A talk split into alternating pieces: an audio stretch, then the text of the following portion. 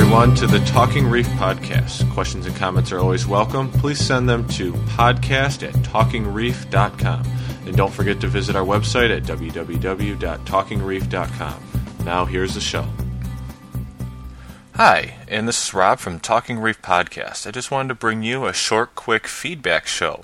Over the last few days, I've received a hand, a couple voicemail comments, just general comments regarding the show, and I'd like to take a moment and play those for you, just so everybody can hear them. And uh, before I play those, I'm going to actually play a feedback uh, comment that I got from a listener named Jake.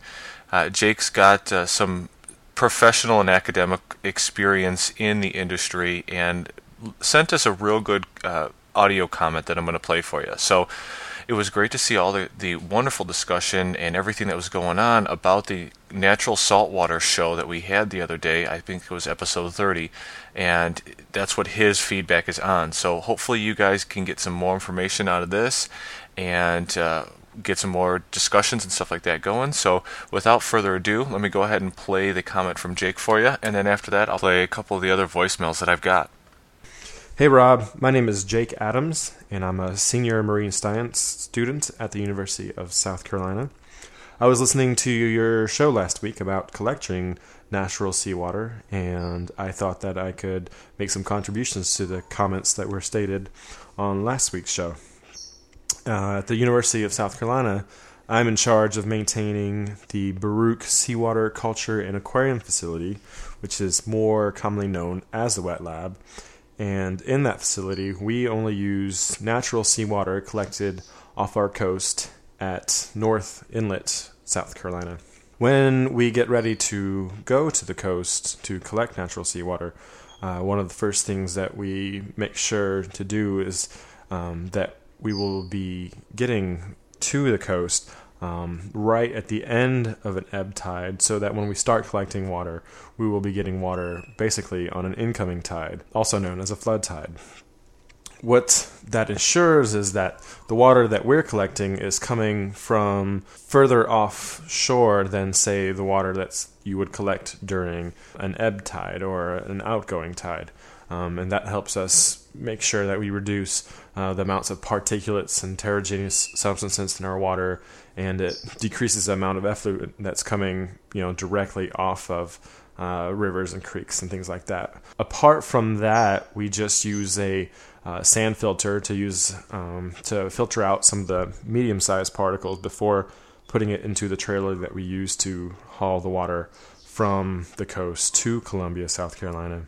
After it gets here, we run it through a, a very fine particulate filter, mechanical filter, and it is stored in uh, two, 2,000 gallon vats until it's ready for use. The water that we use is kind of high in organics, not nitrogenous waste. It's got no nitrates, no nitrite, ammonia, uh, very, very low in phosphates, but it is visibly yellow. But in over four years of using uh, natural seawater, I've had no difficulties keeping you know every type of animal you can think of, uh, from fish to corals to delicate invertebrates. Um, we have some specific uh, stony coral growing tanks and two uh, community coral reef displays, and uh, the natural seawater is is the only thing we use. Other than that, all the other comments that you guys uh, stated the other day were appropriate. Just wanted to make sure that people knew to uh, collect on an incoming tide when they're getting their natural seawater off the coast um, in order to reduce the amount of, of waste and particulates that they will be collecting in their natural seawater. Thanks a lot for putting on a great show, and uh, if I think of any more contributions the, that I can send your way, I'll sure let you know.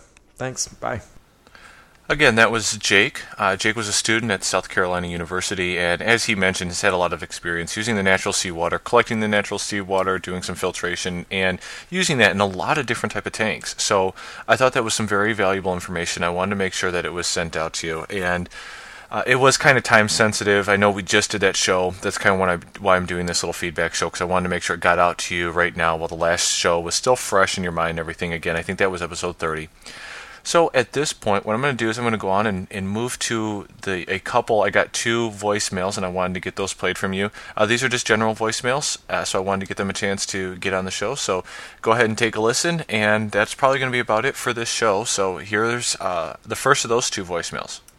Well, hey, um, my name's Carmi Joe. That's what I'm registered at in the forums.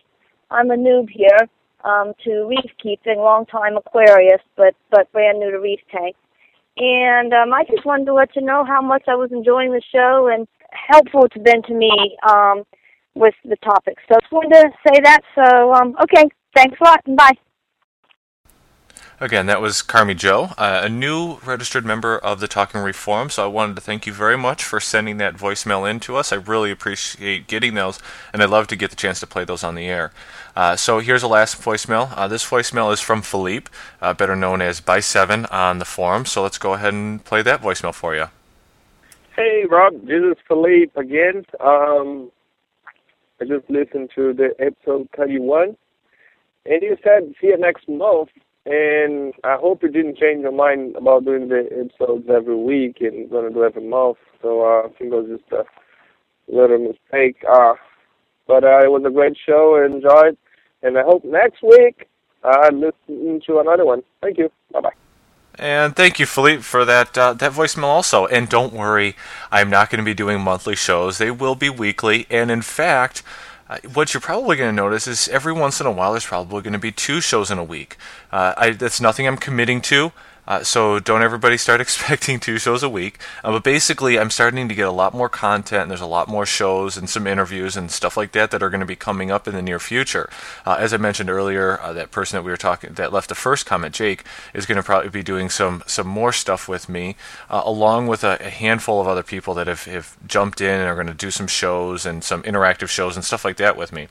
So, along with the regular shows that we're doing, there's probably going to be a few weeks where there's actually two shows a week. So, um, again, nothing, you know, no commitment there, but uh, don't be surprised if you see them. It's something that's probably going to be in the future. So, uh, Jake, thank you so much for sending that in. Uh, the natural saltwater seawater collection and information comment.